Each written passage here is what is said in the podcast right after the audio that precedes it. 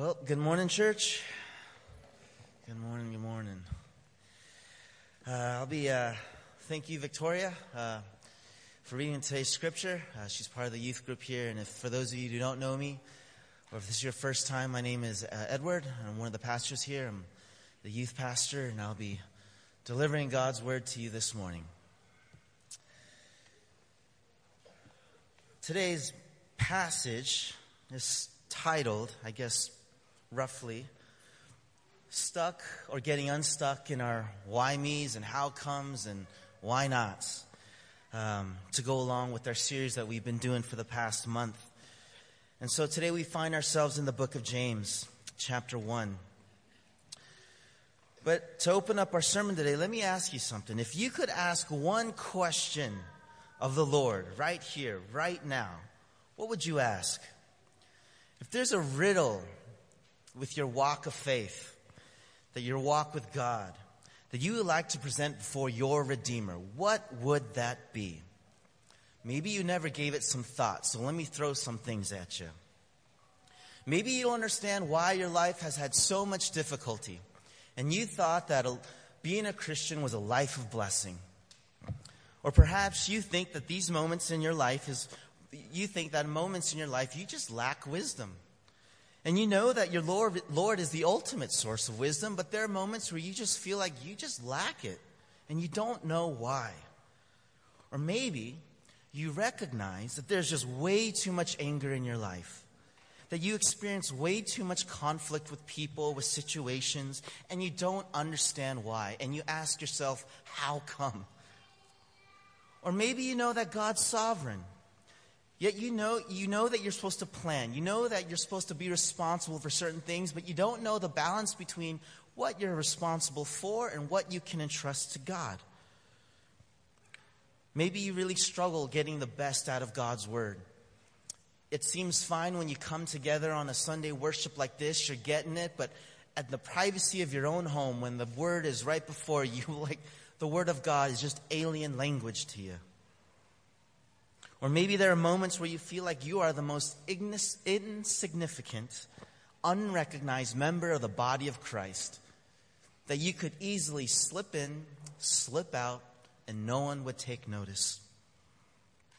Or maybe there are moments where you wonder if your prayer makes any difference at all. Why have I proposed these questions to you this morning? Because these are the things that our mind can easily get so fixated on. These are the things that our minds and our life can rest in so deeply that we end up living in our depravity rather than living under the saving grace of Christ.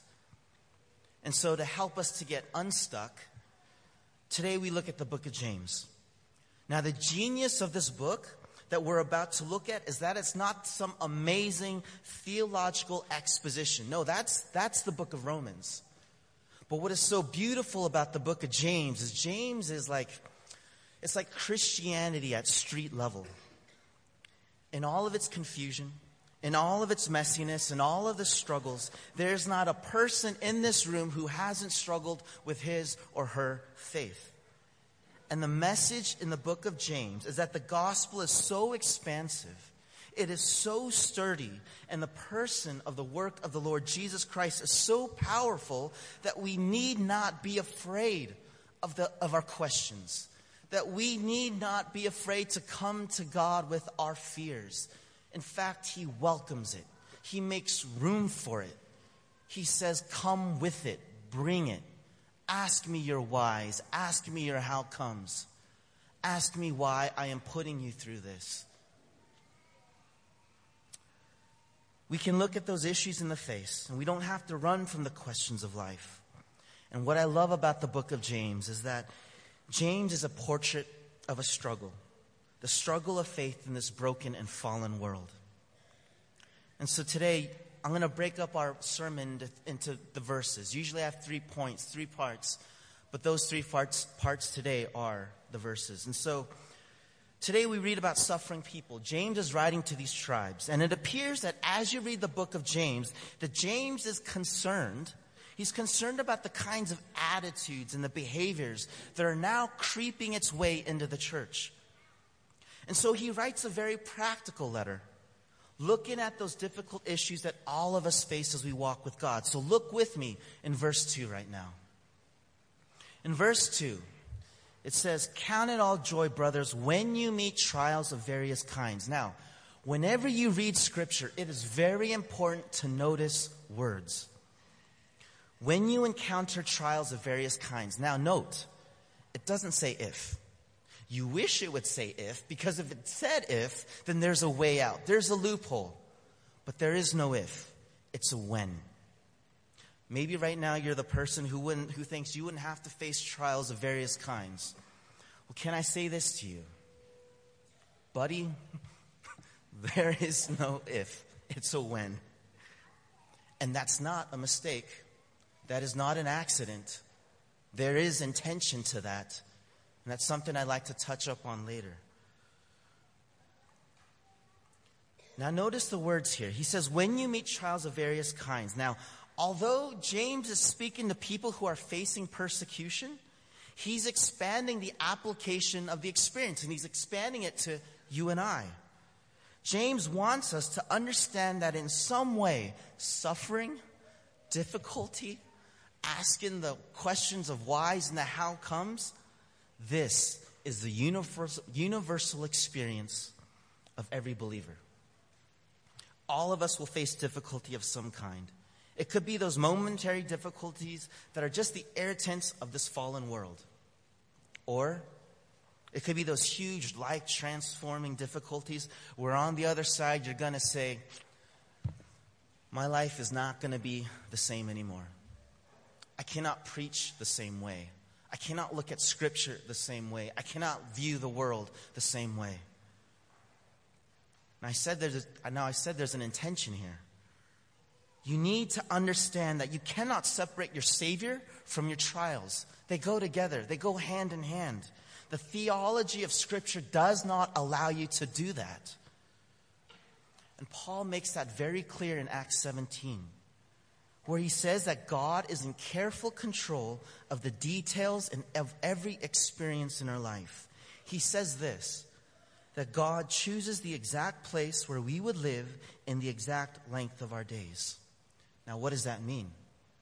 That means God is in the middle of your questions, that God is in the middle of your troubles, and that you can never, ever have a biblical view of Christianity and somehow put God outside of your trials, outside of your troubles. God is in your troubles. And so if you recognize that, maybe perhaps immediately what you're asking, it begs the questions of, okay, well, if he's in the middle of our troubles, why would God allow so much difficulty in my life? especially when the scripture says everywhere that God is a God of love and that he loves his children. Why would he have me, why would he have all of us go through that much torture, that much trials and tribulations? Why can't redemption be any easier? Why can't sanctification be any easier? Maybe, and maybe, you even ask, well, if he's a God of love, why doesn't he just come down to earth and get rid of all sadness, get rid of all grief, get rid of all poverty and war? These are the questions that we can constantly ask and constantly be fixated in. To some degree, it's a mystery. But then to the other degree, it shows a lack of self knowledge. What I mean by that is this the Bible says, and we know deep, deep down that so much that is wrong with the world is wrong because of the human heart. So much of the misery of life here is due to the selfishness, the pride, the cruelty, the anger, the oppression, war, and violence. Which means, church, which means that if Jesus Christ had come to earth with the sword of God's wrath in his hand against evil, none of us, none of us would live to tell about it. We all have evil and self centeredness deep inside of us. However, by the grace of God, Jesus didn't come with the sword in his hand, but he came with nails. And God didn't come to bring judgment, but He came to bear it. Part two. Take notice, church, the next phrase. For you know that the testing of your faith produces steadfastness. Now, that is a power packed phrase. First of all, he says, For you know. For you know. It's like he's speaking to people whom he thinks should not be surprised but what, by what he's about to say next. For you know. If you have embraced the theology of the sovereignty of God, that means that you have recognized the fact that you are not in control of your life. God is. That you don't write the story of your own existence. God does. Then it should not be surprising if you grasp this that God is in the middle of your trouble. God is in the middle of all your questions that you ask. God is in the middle of all your situations. And He's using that trouble for some kind of purpose. That should not be a surprise to you. Why? For you know that the testing of your faith produces steadfastness. Now it gets interesting, though. It gets very interesting. Because James brings up the fact that we are to be tested and tried. Now, what does that word mean? When you hear the word test, do not think of it as a school exam, as a quiz. Do not think of it as a pass or fail. Okay? But think of test as a metaphor. In fact, the word itself is a metaphor. Let me explain what I mean, and I'll use the world of metallurgy. What? When a metallurgist mines a metal, he finds it in its ore state. Now, ore has an intrinsic problem. The problem is imperfections. There are imperfections in that metal that rob it of its highest strength and that rob it and it robs it of its highest beauty.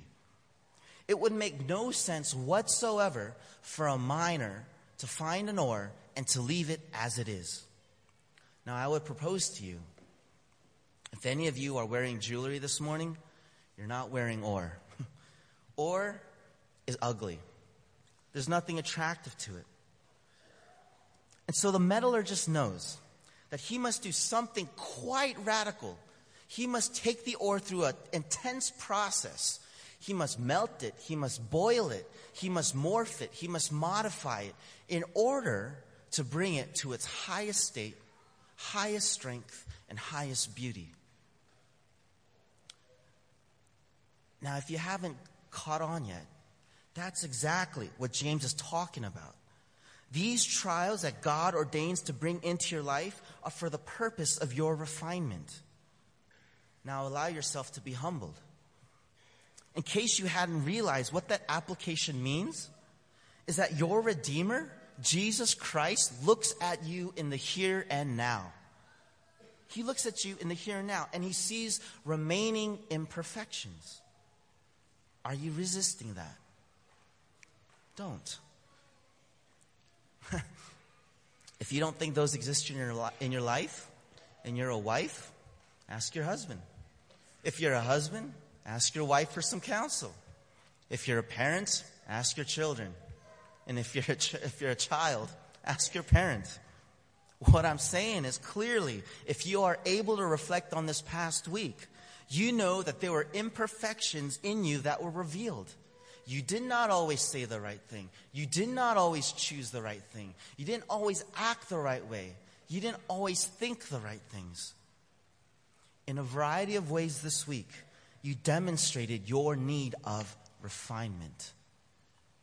Now, notice, it's even more specific than this.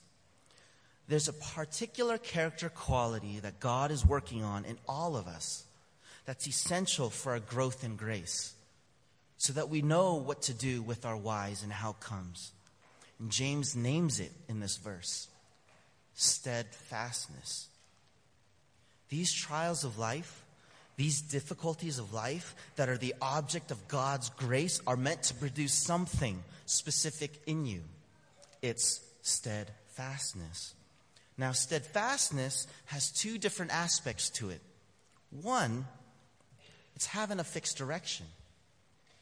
And two, a firmness of purpose, no matter what. Steadfastness is steadfastness because it's steadfastness. It's that fixed direction and that practical firmness of purpose, no matter what God brings into your life. Now think about that. What's the fixed direction? What's that practical purpose? This is great. This is, this is beautiful. The fixed direction is this God has chosen you by His grace to be part of His agenda on earth. God has chosen you to no longer live for the little purposes of self, but to begin to find joy in living for the expansive purposes of God's kingdom. You have new meaning in life. You have a new purpose. You get to get up in the morning and you get to get up to the big country sky of God's kingdom. You're excited. You're enthused because your life now has eternal meaning. It has an eternal purpose. You're part of the most significant work in the universe. Praise God for that. Church, you're part of the grand story. You're part of the grand narrative. You are in the middle of what God's purpose is. Just like the Israelites who were left, who were taken out of Egypt and taken to the promised land, we too are like the Israelites. We too are part of the grand story. And we're being taken out of our Egypt and eventually brought back to the Garden of Eden. The garden where perfect worship once was and will be. We are part of his story. That's our direction. That direction then results in a firmness of purpose. That means practically, we have a reason for speaking the way we do. We have a reason for conducting relationships in, in, a certain way. We have a reason for using our money in a certain way. We have a reason for using our time and energy in a certain way. We have a reason for thinking certain things and desiring certain things. You see, the fixed direction now has colored every aspect, practical aspect of your life. You have purpose in your life. Now, if you're a believer, if you love Jesus Christ, if you know Him, do not ever think that you don't have purpose. You have purpose. And He's working it in you right now, in the midst of your troubles. Now, what does steadfast mean, though? We talked about its two aspects, but what does it mean? It means in the face of difficulty, I do not abandon that direction and I do not forsake that purpose. Here's the thing you can't work that up in you, you can't work that yourself up in that. That heart, that steadfast heart, is only ever, it's only ever the product of the operation of the grace of the Lord Jesus Christ. And that grace comes to you and me. Are you ready for this? In uncomfortable forms. It comes to us in uncomfortable forms because the principle is this God will take you where you haven't intended to go in order to produce in you what you could not achieve on your own. That's grace. That's grace, church. And we need to be comforting and encouraging one another in very in, in, in uncomfortable grace. Because in this time when you need to be refined, often the grace of the Lord will come to you in uncomfortable forms.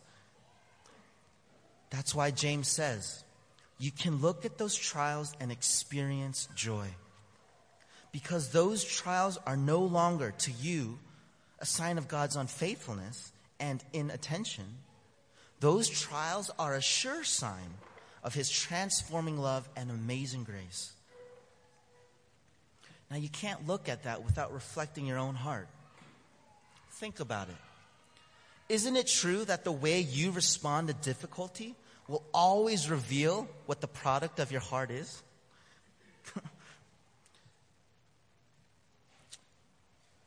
The way you respond to trial will always expose the true values of your heart. Now, I wish I could say that I always respond in a very holy way, but sometimes I don't. In fact, I'll probably say most of the times I don't. I don't respond in holy ways when I have a difficult week. Can I be honest with you, church? And I know maybe you can relate to this, but sometimes I come to church on Sunday mornings and I don't want to sing happy, happy, joy, joy songs first thing in the morning. I don't. I, I don't. And I wish I could say, Lord, I, I, I, prefer to be holy than, than, than to be comforted, than to, to live in my own comfort. I wish, I wish I don't have to schedule around you. I wish I could schedule around my own wants and desires. Sometimes we have difficult weeks. But it is in hope that as God reveals himself more and more to you and I, that we would give way to thinking and say that His way is better than our way. Now, think about this. If your heart is ruled by comfort, then you're. Pre- oh. If your heart is ruled by comfort, then you're pretty angry when you're into the second day of a family vacation that's been chaotic. No? Well, that chaos is ruled by God's grace. If your heart is ruled by power and control, you'll be very discouraged and disappointed when your life seems to be out of control. When people are doing things that, that are not specific or detailed in, in, in the exact way that you like to do things. If your heart is ruled by the affirmation of people around you, you struggle with de- depression. You struggle with discouragement. You struggle with disappointment when you're not receiving those affirmations. I would ask you this morning what does the response of your heart to difficulty reveal about what is actually functioning or ruling your heart? Perhaps we do not take joy in the face of difficulty because our agenda for our life is different than the agenda of our Redeemer. How high, how high on your value system is a life that in God's eyes is holy? Part three. Let's look at the fourth verse. And let steadfastness have its full effect so that you may be perfect and complete, lacking in nothing. Now, this passage is a huge comfort. Why is it a huge comfort? Because there's nothing in your life that's beyond the work of redemption. There is nothing in your life that moves beyond the arms of your Redeemer. Now, that should be a huge comfort to you. But there in this passage is a call. The call is this let steadfastness have its full effect. You see, it's only when you remain under the heat of those difficulties that you begin to receive the transforming grace that is the purpose of those difficulties. But here's the temptation that we all face every time you begin to permit bad attitudes in your heart. You begin to question the goodness of God. You begin to doubt his love. You begin to wonder if he actually is as good as the Bible says he is. You begin to give yourself to sort of an attitude of, of impatience and irritation. I don't know about you, but perhaps I give myself to envy. I begin to look at other people's lives and I say, well, geez, what, what do you have that I don't? I compare myself. Look at you all happy, happy, joy, joy. Well, what do you want? A cookie? You know, I, I don't know. I'm just saying. But you see, those aren't the attitudes of joy. I am bringing God into my court. And you know what I'm saying? I'm saying to him, You are unworthy. Those attitudes then begin to move into bad habits. So I reason, God, you know my prayer. My prayer just doesn't seem to be doing anything. Do you even listen to my prayers? How many times do I have to ask these questions to you? How long, O oh Lord, will I have to go through this? I begin to back away from my dealing of, from my reading of the word. I begin to distance myself with my Redeemer. I reason. See what I am doing and what you may possibly do as well? is because you've allowed yourself to question the goodness of God, you are beginning to back away from the call of God in terms of that practical direction, the firmness of purpose. And what results in the long run is a level of coldness in your relationship with God. that would shock you, probably that would have shocked you in the early moments of your faith. You begin to feel comfortable and you begin to distance yourself with your Redeemer. And that is why James not only says that steadfastness is the gift of grace, but steadfastness to you and to me is a call. My call to you, the Lord would say to us, is to remain steadfast, steadfast even in the most difficult times. Why? Why? So that this grace of testing would have its full effect. Look at the words that you may be perfect and complete, lacking in nothing.